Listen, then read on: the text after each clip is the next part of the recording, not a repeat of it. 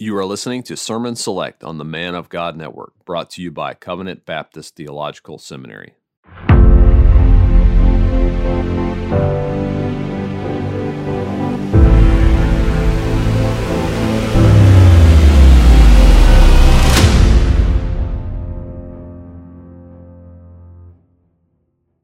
Well, just over three years ago, in my exposition of the book of Acts, I sat down on Acts 5 29 and spent a whole hour expounding the implications of Peter's great dictum we must obey God rather than men.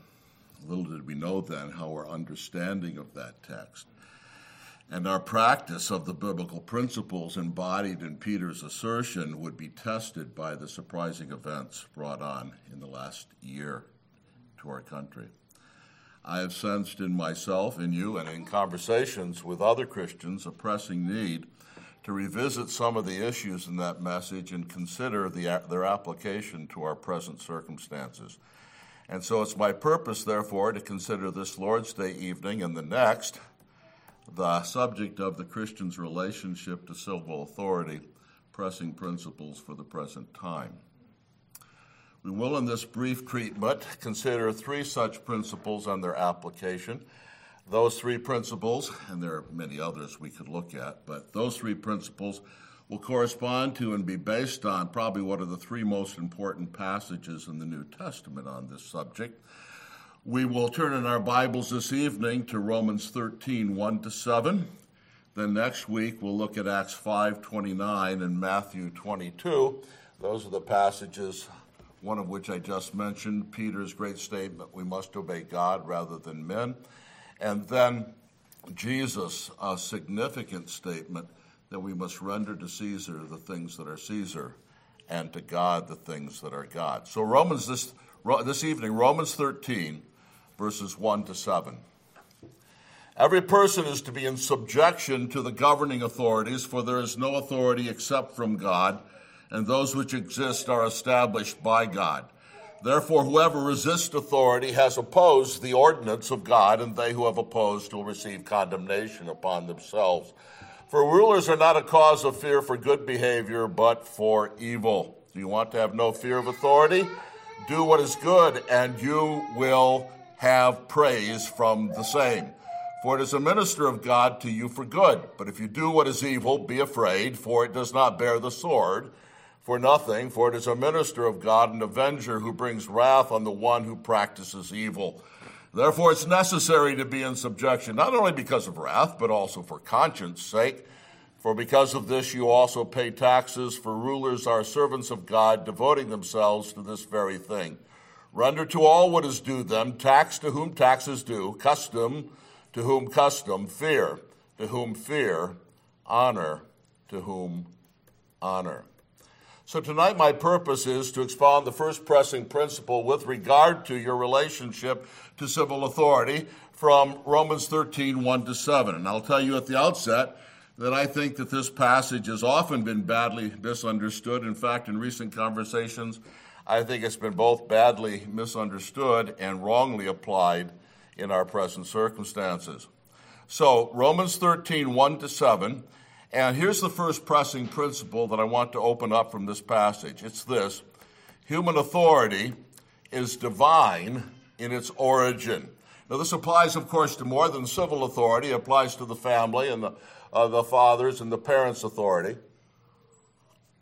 It applies to the church and the authority of the pastors and elders of the church. But here, and in our present situation, we are dealing with the authority of civil government. And we want to see that civil government is divine in its origin and authority. And we want to look at three things from Romans 13 this evening. First, we want to look, first of all, its true occasion, the true occasion of this passage, why it was written.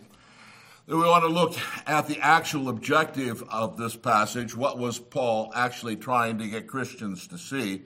And then finally, we want to look at its real obligation. What was he trying to get them to do? So, first of all, its true occasion. Romans 13, 1 to 7 is often viewed simply as an extended command to obey the government. Many appear to think that it's equivalent to some pastor today exhorting his congregation not to cheat on their taxes and obey the traffic laws.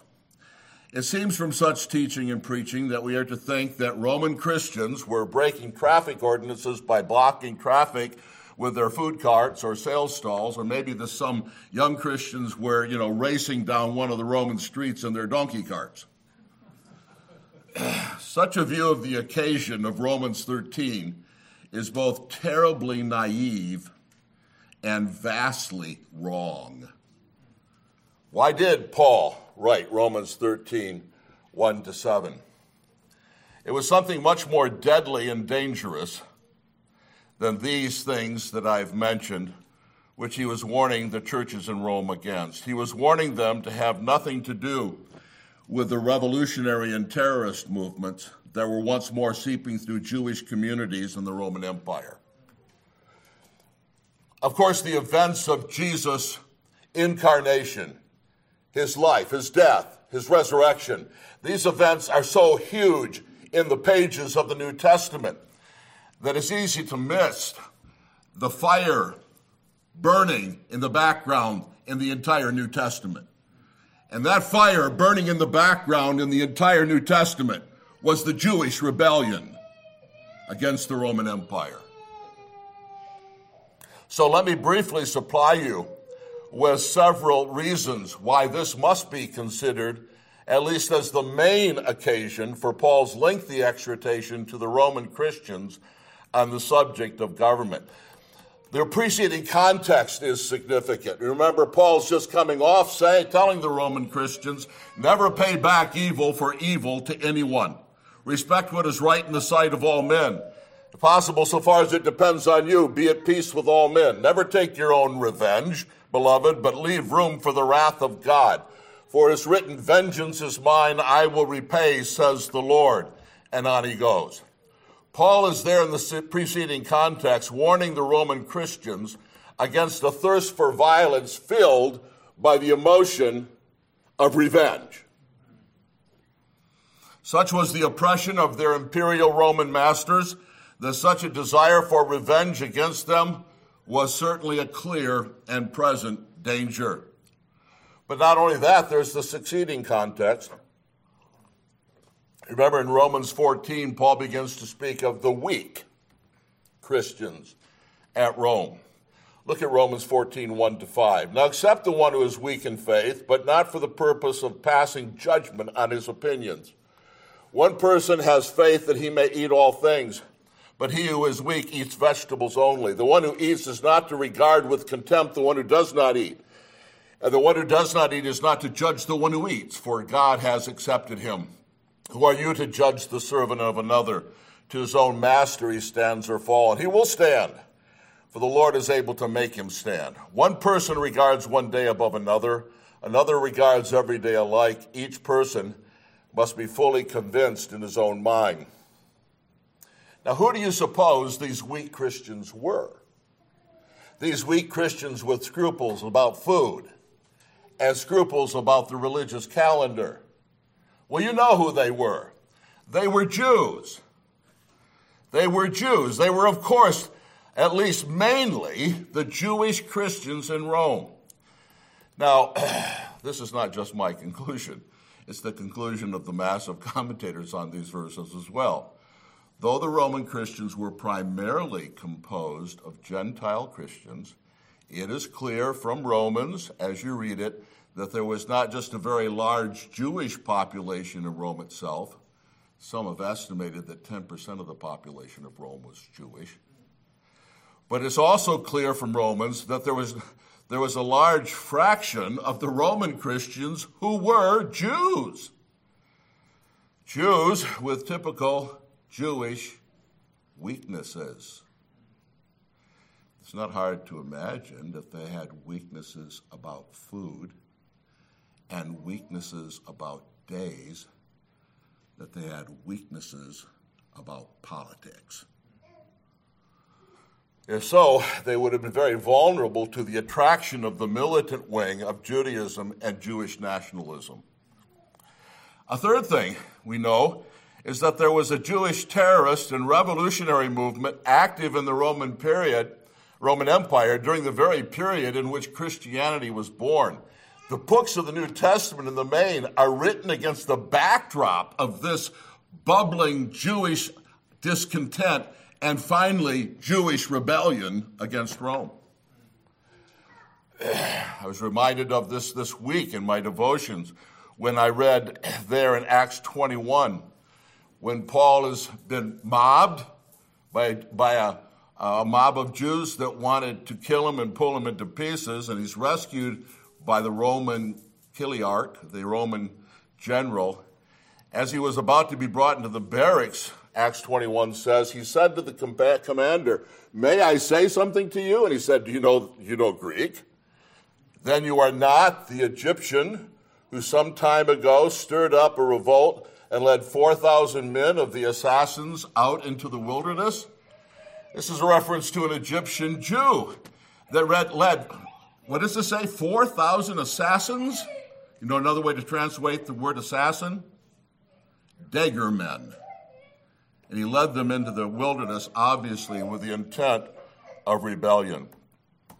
But then you also have in Acts chapter 4 the words of Gamaliel reminded us of this bubbling Jewish uh, Jewish terrorist movement that is the background of the New Testament. A Pharisee named Gamaliel, respected by all the people, stood in the council, gave orders to put the men outside. He said, Men of Israel, take care what you propose to do with these men. For some time ago, Theudas rose up, claiming to be somebody, and a group of about 400 men joined up with him, but he was killed, and all who followed him were dispersed and came to nothing. After this man, Judas of Galilee rose up in the days of the census, drew away some people after him. He too perished, and all those who followed him were scattered.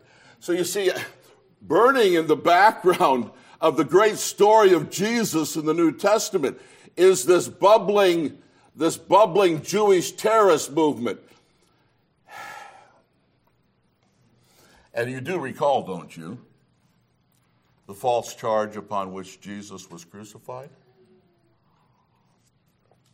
Jesus was crucified under the false charge that he was a revolutionary. This was the construction they put upon his claim to be king of the Jews. And it was for this, this misconstruction of what it meant for him to claim to be king of the Jews that they crucified him. The great ir- irony was, you remember, that they actually released somebody who really was a revolutionary and a terrorist Barabbas who was guilty, the text of Luke says, of insurrection and murder in the city. Well, all of that would be enough, but we remind ourselves of the Olivet Discourse contained in Matthew, Mark, and Luke. Matthew 24, Mark 13, Luke 21. In each one of them, Jesus warns his disciples to flee Jerusalem before the coming Jewish destruction of the Jews by the Roman legions as they put down the Jewish rebellion. And finally, we remember that as the Jewish community throughout the Roman Empire was then smoldering with revolutionary feeling and terrorist action,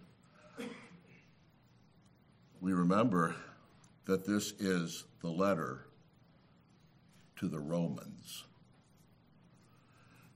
And it was written to a Christian community then located at the heart of the Roman Empire. It was written to a Christian community with a large Jewish minority.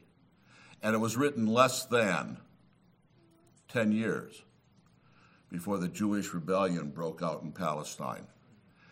That Jewish rebellion would bring down on the Jews in Jerusalem the might of the Roman Empire, lead to the destruction of Jerusalem and the rebuilt temple, and conclude, according to Josephus, the Jewish historian, with the crucifixion of a million Jews outside Jerusalem. Now, it was not breaking the traffic laws that was the reason that Paul wrote Romans 13. It was this the danger of involvement by Christians in the Jewish terrorist, and revolutionary movement. Now, do you see how anemic, insipid, and simply wrong is the idea that the point of Romans 13 is just obey the government? Paul is not concerned with something so comparatively trivial as whatever the first century equivalent was of the traffic laws of Rome. He was not concerned with Christian salesmen parking their food carts in front of the arena so people couldn't get in. Paul is deeply concerned to say, don't have anything to do with the revolutionary and terrorist political views of many Jews. Do not find in Christianity any pretext or permission to engage in violence against the government of Rome. And this leads to my second point the actual objective of Romans 13. What is Paul's main objective then in Romans 13? Well, if you turn back to the passage, you can see plainly what it is. It is to assert the divine origin and institution of the Roman government and the duty of Christians to recognize it as appointed of God. Look at Romans 13, verse 1. For there is no authority except from God. And just to be clear here, Paul says, those which exist right now are established by God. And Romans 13, 4. Therefore, whoever resists authority has opposed the ordinance of God. And Roman, uh, pardon me, that's Romans 13, 2. And Romans 13, 4 the, the Roman rulers are called a minister of God. And then in verse 6, they are called, uh, Paul says that rulers are servants of God.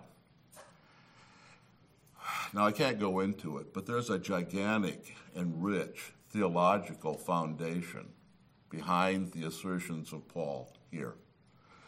It has to do with God's judgment on the sinful kingdom. Remember Amos 9, the sinful kingdom of the Jews?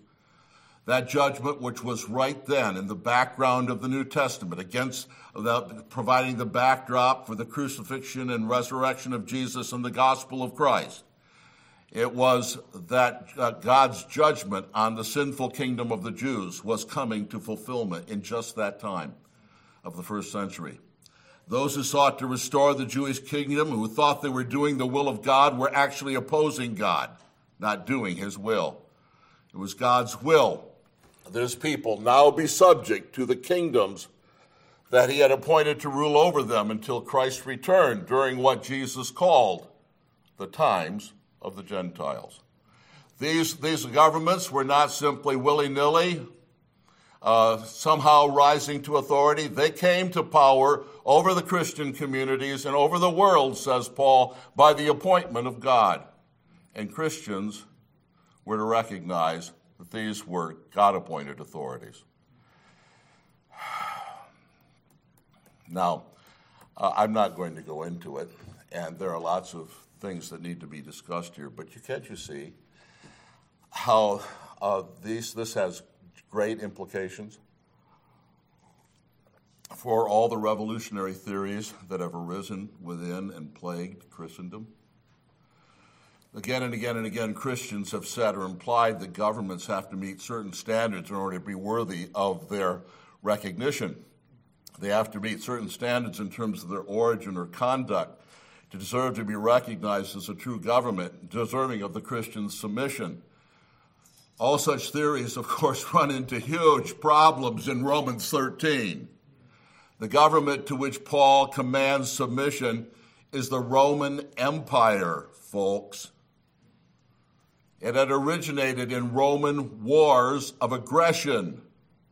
Its leadership was ignoble. The last three emperors had been Claudius the clown, whose foolishness brought shame on him and the empire. Then there had been Caligula, who almost started the Jewish war 30 years earlier by trying to sacrifice a pig in the temple.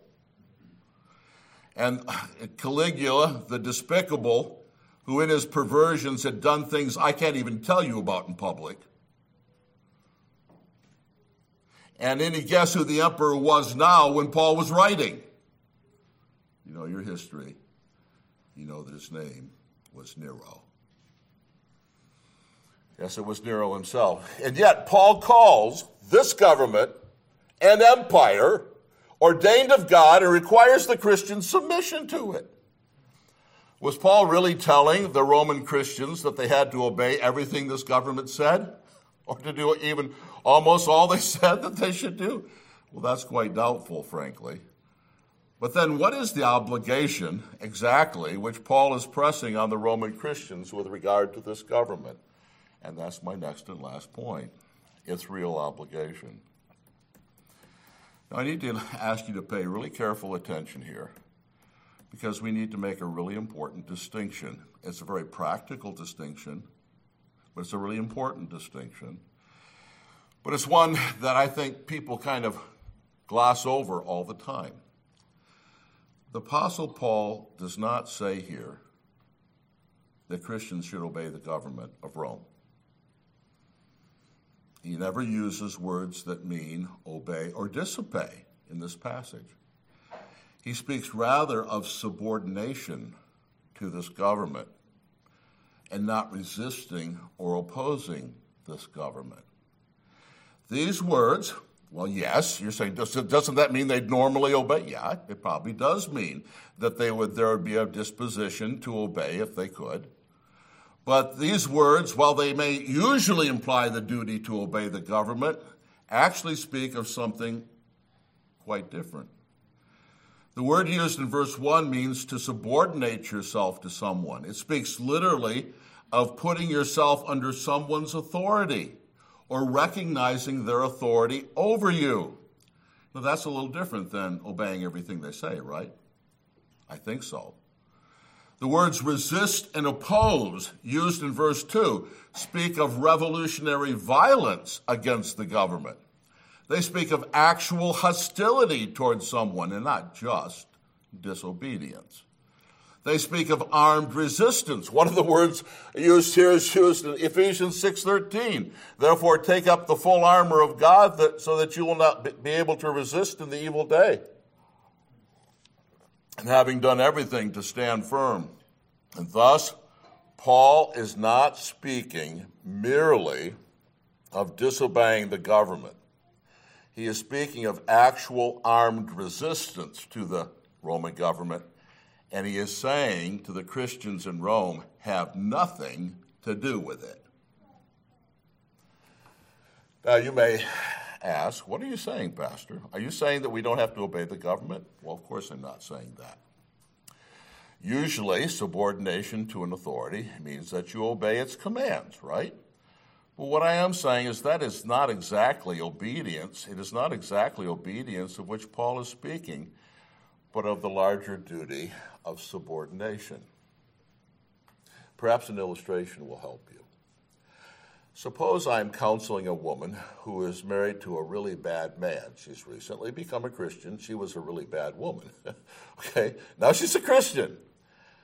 But he has not become a Christian, nor has he deserted her, nor has he committed adultery against her.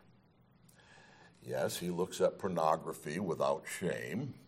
Yes, he sometimes gets drunk and calls her names. Yes, he is really hard to get along with in every way, but she has nothing that looks like a biblical right to a divorce. Now, what will I say to this poor woman? I will have to tell such a poor woman that she must continue to submit to the man as her husband. She must recognize her authority as her husband.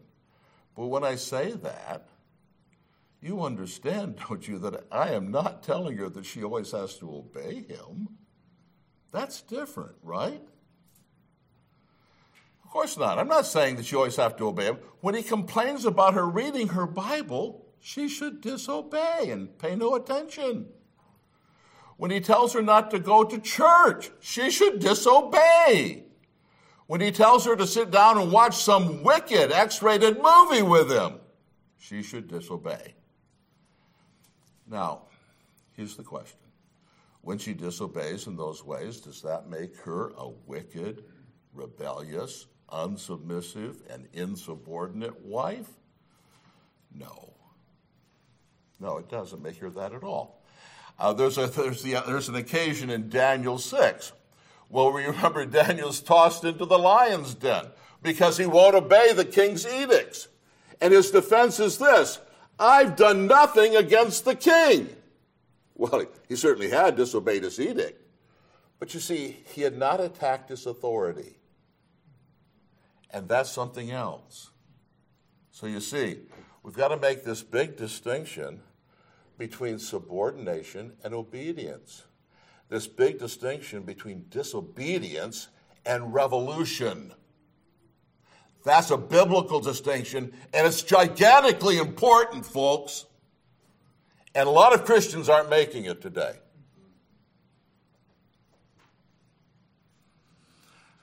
So the Christians in Rome were to recognize the authority of Rome. But if you think that they that meant they had they did not often have to disobey many of its commands, you have another thing coming, right? The Roman government often commanded things that were absolutely sinful or which vastly exceeded its authority and jurisdiction. In such situations, the Christians might have to disobey, or at least would have the option of disobedience. We'll talk about that next week. But it is an absolute trivializing of what Paul is saying in Romans 13 to think that he is concerned primarily about obeying or disobeying the government. He is concerned about revolt, terrorism, and violence. Well, several brief applications before I'm done then. What is the great principle with regard to the Christian's relation to civil government, which we must derive from this passage? Is that the Christian must recognize that even the very imperfect civil authority under which they find themselves must be seen as having a divine origin. This divine origin requires them to submit or subordinate themselves to it. And out of that basic principle, the divine origin of civil government, there are several specific applications I want to tell you about. First, Romans 13 teaches that the Christians should never get involved with revolutionary movements or terrorist, uh, terrorist activities against the government. you may say, Pastor Sam, that's really unrealistic and theoretical. I really hope it is. I really do hope it is. But just in case it isn't unrealistic and theoretical, you need to hear what I'm saying tonight. So let me say it once more. And clearly, Christians do not engage in violent resistance or terrorist acts on the government. To paraphrase John Calvin, and this is what he wrote to the French Reform, who were dying for their faith in France. He says, Better that we should all die than that Christianity should become known as a terrorist movement. Second application Romans 13. Romans 13 does not teach that the Christian should never disobey the government. It does not even teach that, that the Christian must almost always obey the government. No. Some of you are listening closely to this may uh, think that or been told that. Some of you may have heard this passage used as a club to beat Christians into obedience to the government, but that's not what the passage is exactly talking about. Now, you may be beginning to wonder exactly what I'm saying here. Well, there's a cliche nowadays, you've heard it.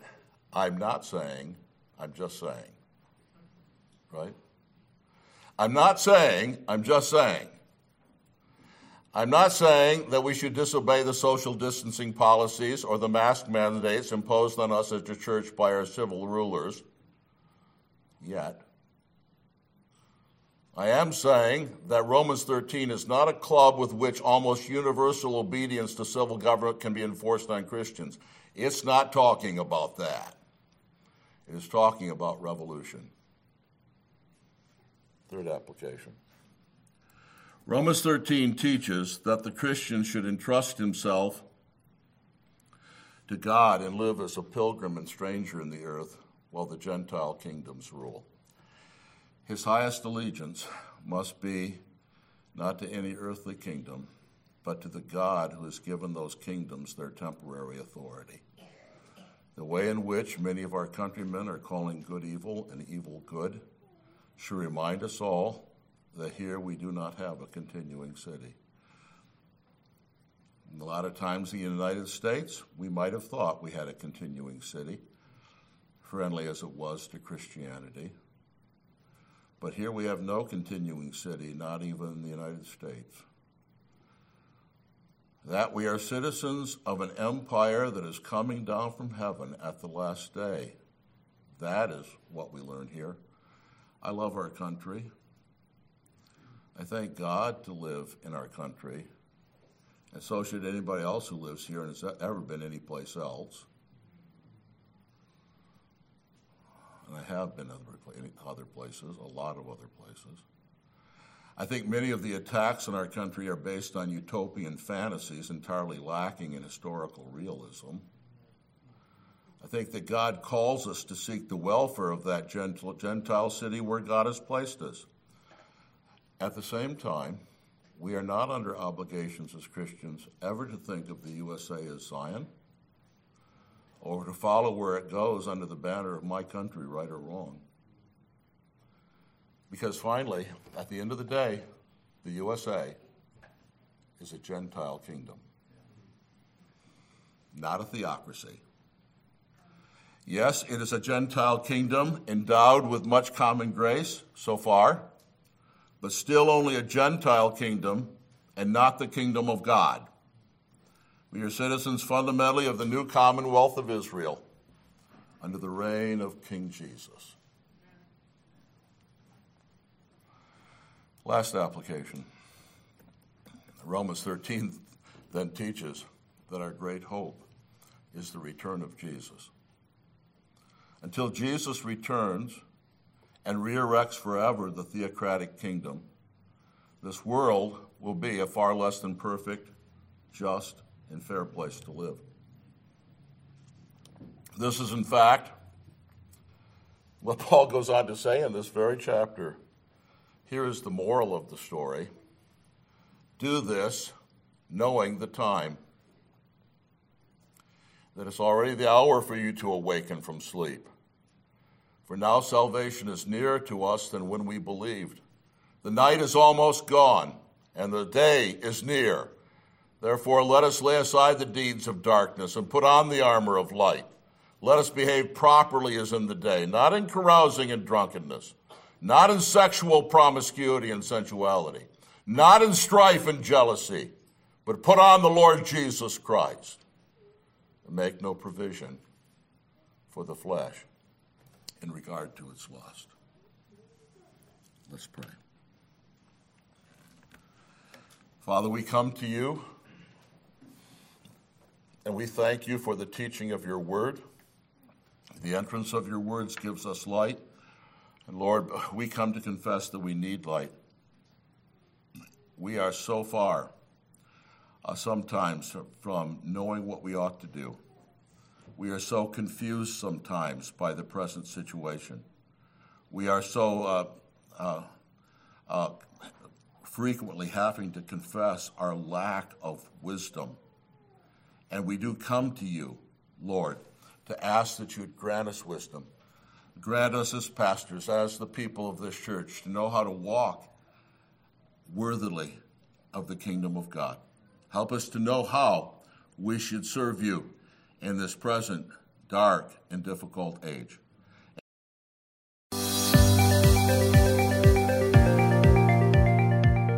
Thank you for listening to this week's Sermon Select on the Man of God Network, brought to you by Covenant Baptist Theological Seminary.